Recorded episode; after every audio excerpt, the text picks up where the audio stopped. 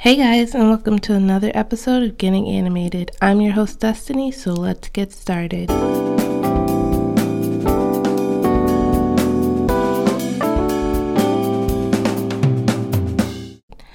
Happy Valentine's Day, everyone. I hope everyone's having a super awesome day, whether you're single, whether you're taken, it does not matter. Um, Valentine's Day is probably one of my favorite holidays just because I love love. I love romance anime, romance movies, romance manga. I literally love love. Um, I think it's the cutest thing ever. My favorite color is pink, and then my second favorite color is red. So you guys can guess what one of my favorite holidays is. Um, so let's jump right into the anime news. Free Takes Your Mark, the anime movie, released an English subtitled teaser which posts like the first story that's going on. It was of Haru and Makoto looking for an apartment, which is one of the four stories featured in the film. I still actually have to watch Free and catch up because I ship them, but I don't really know anything about them. Um, the film's upcoming US theatrical release will be on March 14th, which I think is the day before my boyfriend's birthday. Don't tell him I said I think though. Um, so I probably will be busy that day and won't be able to go see the movie, but if I can, I'll definitely try and see it. Next on the anime news, Crunchyroll's royalty payments to the anime industry has surpassed a hundred million. And get this, Crunchyroll also noted that women make up half of Crunchyroll's user base. So if a boy ever tells you, oh, girls don't watch anime, pull out the numbers and show him. This is a huge milestone for the company and, of course, just the anime industry in itself. It shows what legal streaming can do, it shows if you do things the right way, how it can help the industry produce more anime that you love. So, I'm very, very happy for Crunchyroll. Next, so, Sword Art Online live action series writer and executive producer Leda I'm not even going to butcher her last name, said in an interview with Collider posted on Tuesday that the series has been sold to Netflix and that Kirito and Asuna will be played by Asian actors. She said she wasn't planning on whitewashing the movie. Netflix wasn't planning on whitewashing the movie. So I know that was a huge thing whenever anime movies come out. Why can't they just get Asian actors to play them? And she said that's exactly what's going to happen with Sword Art Online. So I'm really happy. I'll probably watch it because I did like Sword Art Line, Sword Art Online a lot. So it's good to know that even though she sold it to Netflix, they're still going to be getting Asian actors. And then the last story I have today Alita Battle Angel, which is based off of a manga series, the live action film was supposed to be released July 20th, 2018, and is now scheduled for December 21st, 2018. I'm not 100% sure why they pushed it back so far, but maybe production issues and things like that. But I definitely will be seeing this movie because it looks really cool. All right, guys, let's take a break.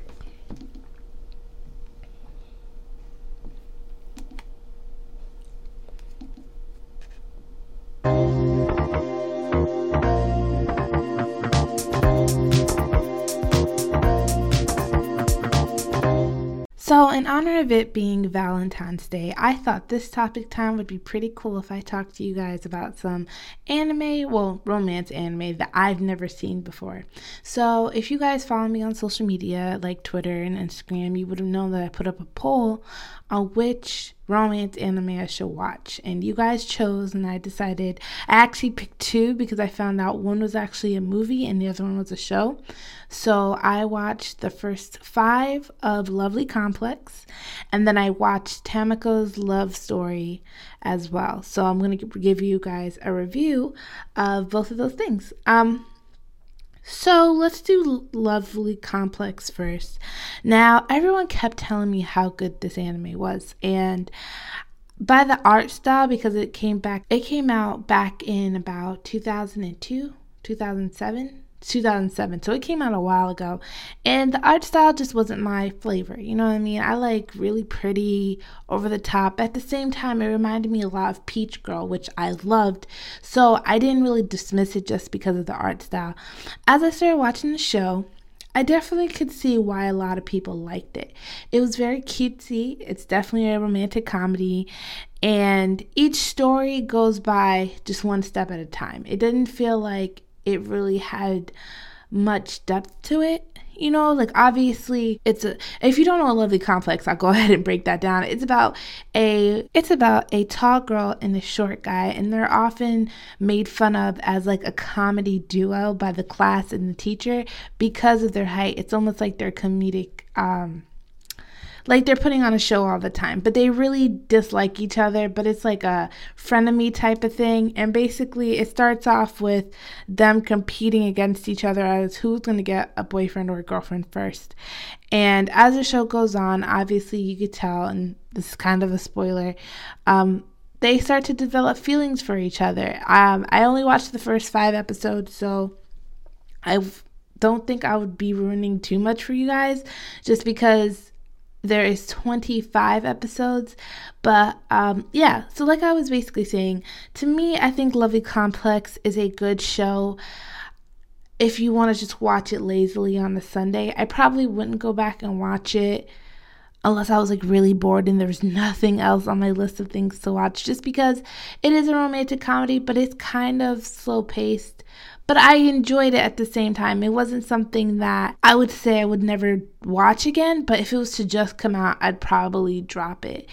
It's just, to me, I feel like the romance was fine, but I felt like the drama they tried to throw in there was kind of like forced. I felt like they kept reusing the same um, drama ideas. Like, okay, one had an ex girlfriend, and then sooner or later, one had an ex boyfriend, kind of. You know, like it was just kind of repetitive as far as like each drama filled situation, and that's the only thing that kind of bothered me. But Lovely Complex is funny, it is enjoyable. I will probably get through it sooner or later. And if I was to give it a rating out of 10, it'd probably be 7.5 out of 10 because I did enjoy it. It was just kind of boring a little bit. All right, so let's move on to the next one. So, now for my Tamiko love story review. Now, as you guys all know, I'm a huge fan of Kyoto Animation. I have loved everything they've put out. I've actually been trying to go through everything they've put out, but every time I watch anything from them, it strikes a chord in my in my stomach or in my heart.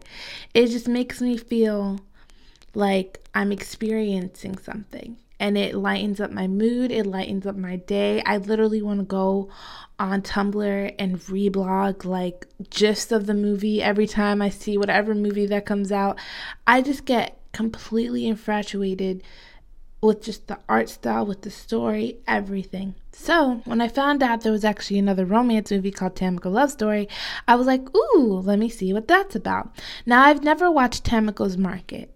I wanted to, it's definitely on my list, but I never got a chance to watching it. You know, I've always watched other things like A Silent Voice came out. Every time I was going to watch Tamako Market, something else came out.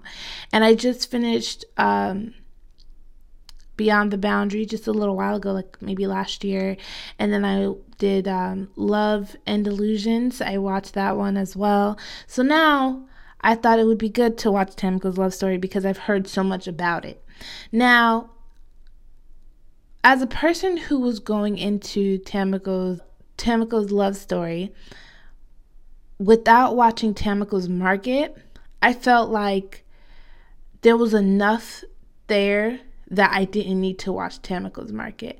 However, I felt a little bit of plot missing just because I didn't know the characters as well. I felt like if I would have watched all of the all of Tamiko's Market the first time around and then went and watched Tamiko's love story, I would have probably had a different emotion for all the characters because apparently um and I don't want to ruin it for you guys, but apparently like you could see a little bit more of the bond between the two main characters growing from the show. So it's kind of a lot like Beyond the Boundary. You have to watch the first season or the first couple episodes of the show to get a grasp of who everybody is and why they're like that and just character development because Kyoto Animation is very good at character development. So basically, it's about um, this boy. and this girl, they live in like this market area. Both of their parents are um, vendors in this market area. The boy is about to go to college in Tokyo, and it's their last year of high school. And the girl is more reserved. She's not really um, Tamako. She's not really. She's not really worried about her future. She always wants things to stay the same. She reminded me a lot of me as far as like very absent minded, and you kind of lose track of time because you've been in the same routine for so long. When I graduated high school, I remember everybody was talking about moving away, and I kind of was like, Where are you guys going? Like, why would you want to leave? Like, I was so confused because I was so used to the life that I had. And basically, the boy wants to tell Tamiko how he feels about her, and he's been in love with her for a very long time. And when he does tell her, she doesn't know how to react. She runs away, she hides from him, and I think they did a very good job portraying that I don't know how to handle this, so I'm just gonna run away from it. Because I don't know if you've ever I don't know if you've ever had someone tell you that they like you and you don't know how to reciprocate those feelings back. You kind of just like, uh, thanks. And you kind of like run away, but you're not trying to be rude because you don't know how to let someone down. And that's how she felt. She didn't know if she liked him. She didn't even know. She never thought of it like that. So when he put her in the position of, hey, I like you, it forced her, kind of shook her awake from her reality and said, hey, you have to start acknowledging how you feel about everything and everyone. You're getting older, you're not little kids anymore. And I thought they did a very good job showing that and watching her internal stress of she'd see him in the hallway and then like turn around. They were in the same class, they'd sit next to each other and couldn't even look at each other. It was just very complicated. Everything was just so complicated. And I understood that and I felt that and I resonated with that just a little bit. And of course, Kyoto Animation killed. When I say killed it, they killed it again with just the art. And there's so many scenes that were just so breathtaking and just the way that they had everything set up, I thought it was beautiful. It was definitely one of those experience movies that I was telling you about that I got, that feeling I get of just taking my breath away because it's so pretty. But then again, I could definitely see why people thought it was boring and it was kind of without a plot, had no depth to it, basically. And that's what I'm actually kind of afraid that they're going to do with Violet Evergarden because Violet Evergarden is gorgeous, but I don't know where the story is going. And I'm hoping it's not going to be like Tamako's love story because although I love Tamako's love story for the art and for the little things, I would have to say I really hope Violet Evergarden is not like this because I've seen where they've developed the character and the storyline is also amazing. So even if the art wasn't that good, the story would be captivating still. And I think a lot with I think with some of the Kyoto animation stories the storyline is not that good, but the art is so amazing that people think it's good. And I've read that a couple places, and I now being such a huge fan of Kyoto Animation, I could kind of see where they dropped the ball on certain things. Like basically, um, Love and Delusions and Chinu of a Chinu Bio or something like that. I can't say it right, but the first season was great, and the second season was a waste of time. like I watched the entire second season, it just wasn't worth it. It really wasn't. But then I found out they're coming out with the movie and everybody that I've read who's seen the movie has said that is the better that's what season 2 should have been like. So sometimes, not all the time, but sometimes they'll drop the ball on certain things as far as plot wise. But despite everything, they're gorgeous. And I know that's not the only thing that makes an anime good, but I digress. I think Tamako's Market was definitely a 7.8 out of 10, which isn't bad, you know, because it did was lackluster a little bit as far as the story, but there was some good parts too. I liked um, the coffee shop man. He had like all types of untold wisdom.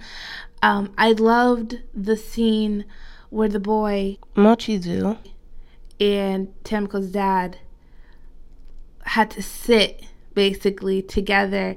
And he said you're a man and there's nothing wrong with making decisions on your own. If you want to go to Tokyo go to Tokyo. You know you're an adult now but at the same time you have to remember us and remember where home is. And I remember when I moved out of my parents house that's something that I thought about a lot. Like even though I'm I'm making a decision to leave, you always need to remember where home is and I thought that was such an important scene because this show or this movie is such a good coming of age movie. It tackled a lot of fear as far as making big life decisions and how much everything can change and how fast your youth flies right by you. I was just in high school and now I'm like three, four, five years out, and it feels like it was just yesterday. So when adulthood comes at you, it comes at you fast. And I thought that was such an important thing to remember where your home is, who loves you, and how important all those relationships you made when you were growing up, how important they are. So I definitely wish I would have watched Tamiko's Market first. I definitely think Tamiko's love story was more for the fans.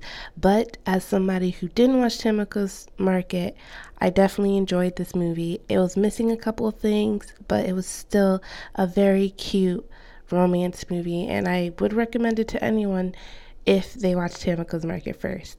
Um, thank you guys so much for listening. I hope you guys had an amazing Valentine's Day, and I'll be talking to you guys next week. Bye.